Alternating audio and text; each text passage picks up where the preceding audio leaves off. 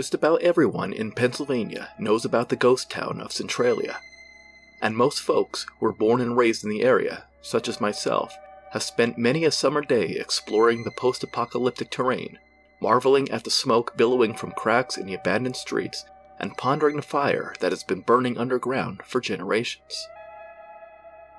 However, very few locals remember Centralia's smaller and lesser-known neighbor, the village of Logan. Like Centralia, Logan also became a casualty of the infamous mine fire.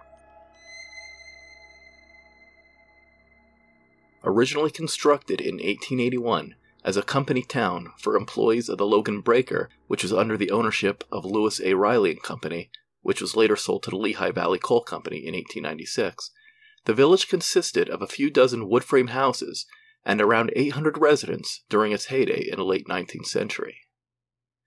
Today, all that remains is a cracked street off the eastbound lane of Route sixty-one, just west of Centralia. Shown on maps as Logan Road, this street was once the main thoroughfare of a once thriving village. The Logan Colliery opened in eighteen eighty-one with H J Kelly as its first foreman. Before long, houses were constructed near the mines, and while details are scarce, these first homes were probably little more than shacks and hovels. Kelly, a Welsh immigrant who had risen up through the ranks with the Philadelphia and Reading Coal and Iron Company, was known for getting the most out of his workers and had built a reputation as a no-nonsense kind of boss. Having worked in the mines of Wales as an eight-year-old boy and proving his mettle on the battlefields of Maryland and Virginia with Company H of the eleventh Pennsylvania Cavalry, Kelly was as tough as nails and, according to contemporary records, notoriously cheap. Because of his miserly nature, working conditions at Logan were less than ideal. Just months after the opening of the colliery, the workers went on strike. The miners were paid by the car and earned one dollar for large cars and ninety cents for small cars. They argued that, since small cars and large cars held the exact same quantity of coal, they were being cheated out of their earnings. The miners claimed that the highest paid among them only earned one dollar and ninety cents per day, which was far less than what other mine operators paid. Conditions at Logan were also notoriously dangerous. The first fatality occurred just days after operations commenced, when a miner named Wagner was crushed by a wagon. He was the first of many miners to lose his life working under Foreman Kelly. Both cave-ins and wrongful death lawsuits were common occurrences. Despite the fact that he was himself an immigrant, Kelly was not particularly fond of the European immigrants who slaved in the bowels of the earth for starvation wages. In March of eighteen eighty-two, for instance, he fired every Hungarian and Polish employee at the mine, for fear that they were carriers of smallpox. None of the discharged miners, in fact, were infected with the disease, yet no one could find fault with Kelly's results. By eighteen eighty-four, the colliery was shipping an average of one thousand eighty tons of coal per day. Superintendents and foremen of rival mines flocked to Logan to learn just how this feat was being accomplished. It would appear that one of the drivers of H J Kelly's success was a natural love for competition. In the early eighteen eighties, Centralia had cemented its reputation as the most productive mining town in the region, and from the earliest days, there was a deep rivalry between the owners of the Logan Breaker, Lewis A. Riley and Company, and the owners of the Centralia Breaker, the Lehigh Valley Coal Company. Within a few years, however, it was the Logan operation that had taken top honors in the coal region. An article from the Bloomsburg-Columbian newspaper from March twenty-eighth, eighteen eighty-four stated, "The Logan Colliery is shipping as much, if not more, coal than any other colliery in the anthracite region, as the following figures will show. On Tuesday, three hundred fifty-one cars, averaging two and a half tons each, were shipped. If shipments continue in this manner, Centralia, in a few years hence, will be a town that was." Maybe it was the fact that the miners at Logan were worked to the brink of exhaustion that the village never developed the gritty reputation of other mining patches. By all accounts, life in Logan, for the most part, was quiet and peaceful. Perhaps the miners just didn't have the stamina to go drinking, brawling, and carousing after hours. For the most part, the residents of Logan were a close-knit, friendly bunch who took pride in their tiny community. The first child born in the village, who happened to be a girl, was named in honor of her birthplace. She was christened Logan Kelly.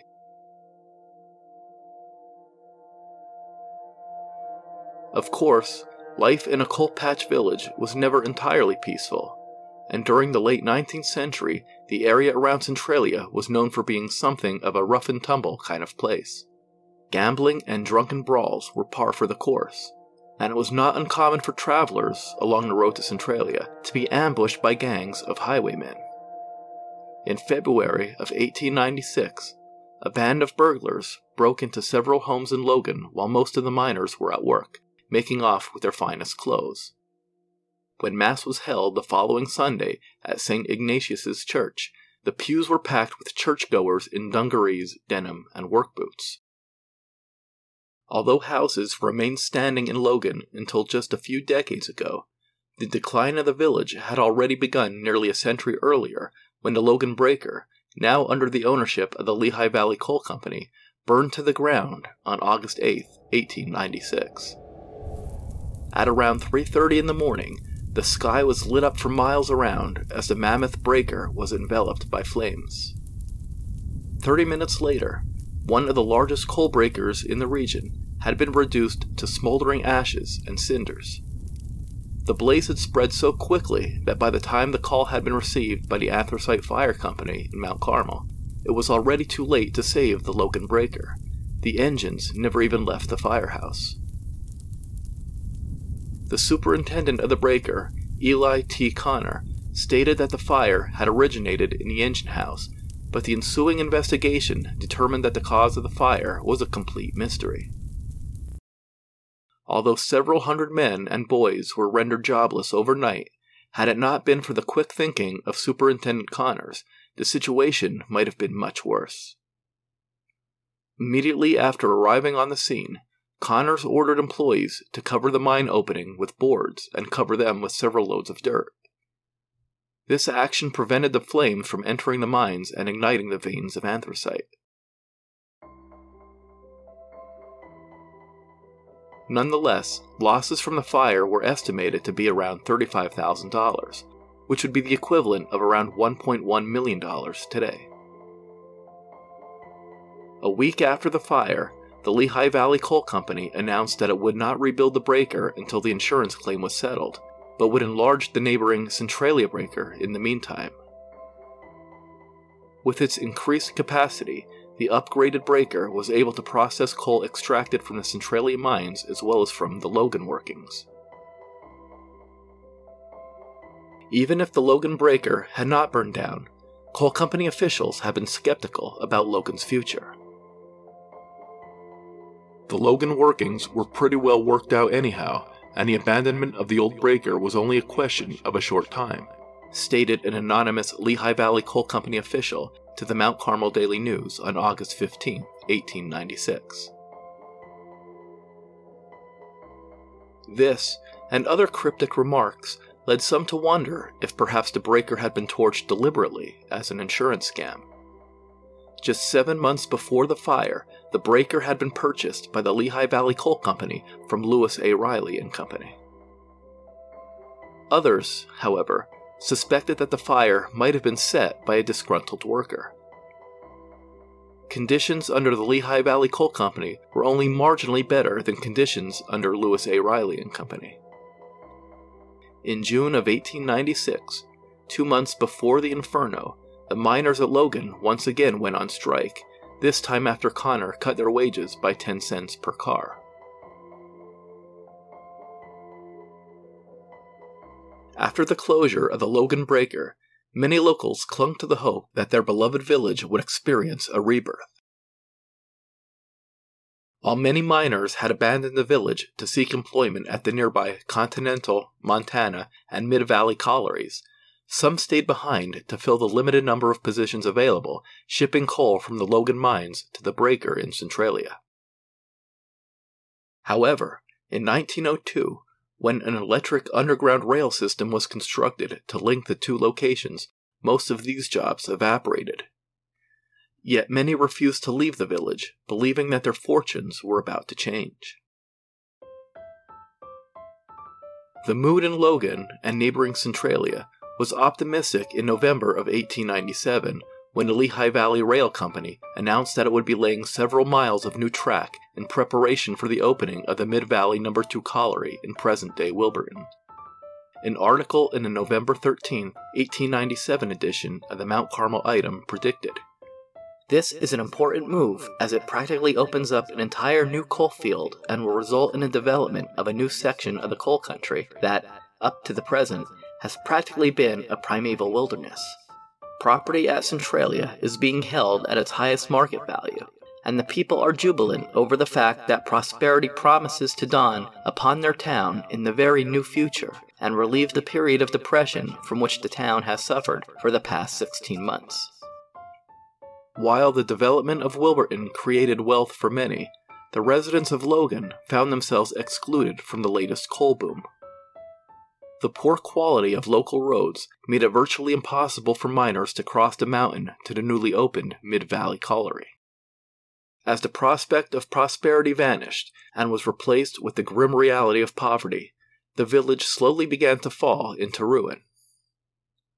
By the nineteen twenties, while the rest of America was roaring, Logan was in the throes of a death spiral. In March and April of nineteen twenty-seven, several old houses, now abandoned, were torn down. A row of dilapidated houses in the west end of Logan, known as the Block of Blazes for its reputation as an eyesore and fire hazard, was dismantled by workmen from the Lehigh Valley Coal Company in May. Though the village was already a veritable ghost town by the early twentieth century, the handful of residents who remained in Logan were offered a gleam of hope in the nineteen thirties, when the notoriously poor-quality highway between Mount Carmel and Centralia was finally paved. In February of nineteen thirty-eight, sewer lines were installed in Logan, and it appeared that the quality of life for the villagers was set to improve. Unfortunately, while the lives of Logan residents were greatly improved by the growing popularity and increasing affordability of the automobile and improved highways, the village never regained its former prominence. Much of the coal region was still reeling from the effects of the Great Depression, and jobs were scarce. With the onset of the Second World War, young, able-bodied men left the mines to fight for their country, leaving the village in the hands of the feeble and elderly. Those who were too young, old, or unfit for military service eked out a meager existence picking up coal left behind by the Lehigh Valley Coal Company and selling it independently. Others became bootleg miners, sinking their own illegal shafts or pillaging the abandoned workings for timber and scrap metal. But the state cracked down on these illegal mining operations in nineteen forty-seven, after an explosion of dynamite stored in a shed by the operator of a bootleg mine left one person dead and two others seriously injured. Stanley Woofsis, the man killed by the explosion, was hurled seventy-five feet into the air by the blast. Another accident at a bootleg mine in Logan claimed the life of Vito Bressi that same year, and the previous year another bootleg miner, Harry Cardosa, was killed after slipping on ice and falling three hundred feet down a stripping pit. Over the next few decades, the original inhabitants of Logan, the men who had built a straggling mining operation into a coal region dynamo, succumbed to the ravages of time. One by one, the longtime residents of the village died off, and the younger ones moved away in search of opportunity. And then, in May of nineteen sixty-two, came the final nail in Logan's coffin, the Centralia Mine Fire. Believed to be caused by the burning of trash in a landfill by the Centralia Volunteer Fire Company in an ill-advised attempt to beautify the town, the mine fire has become synonymous with dark irony. The vein of anthracite coal smoldering three hundred feet underground will continue to burn for the next two hundred fifty years, and, at present, the fire encompasses an eight-mile stretch of land, including the entirety of Logan. When Governor Bob Casey invoked eminent domain in nineteen ninety-two and condemned all properties in Centralia, this decree also extended to neighboring Logan, which shared the same one seven nine two seven zip code. A decade later, the U S Postal Service revoked the zip code, officially making Logan a ghost town.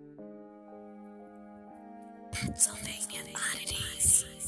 If you enjoyed this podcast, pick up a copy of my newest book, Pennsylvania Oddities, Volume three, available now at w w w dot sunbury press dot com. Volume three features thirty remarkable but true stories from every corner of the Keystone State. And be sure to visit my blog, p a oddities dot blogspot dot com, for over six hundred bizarre tales of murder and mystery from the colonial era to the present day. The Pennsylvania Oddities podcast is written, produced, and narrated by Marlon Bressi. Theme music composed by Marlon Bressi. Sound effects courtesy of free sound dot org. Listen to the Pennsylvania Oddities podcast on Anchor, Breaker, Spotify, Apple Podcasts, Google Podcasts, Overcast, Amazon Music, iHeartRadio, and anywhere else you find your favorite program. New episodes on the first and fifteenth of every month.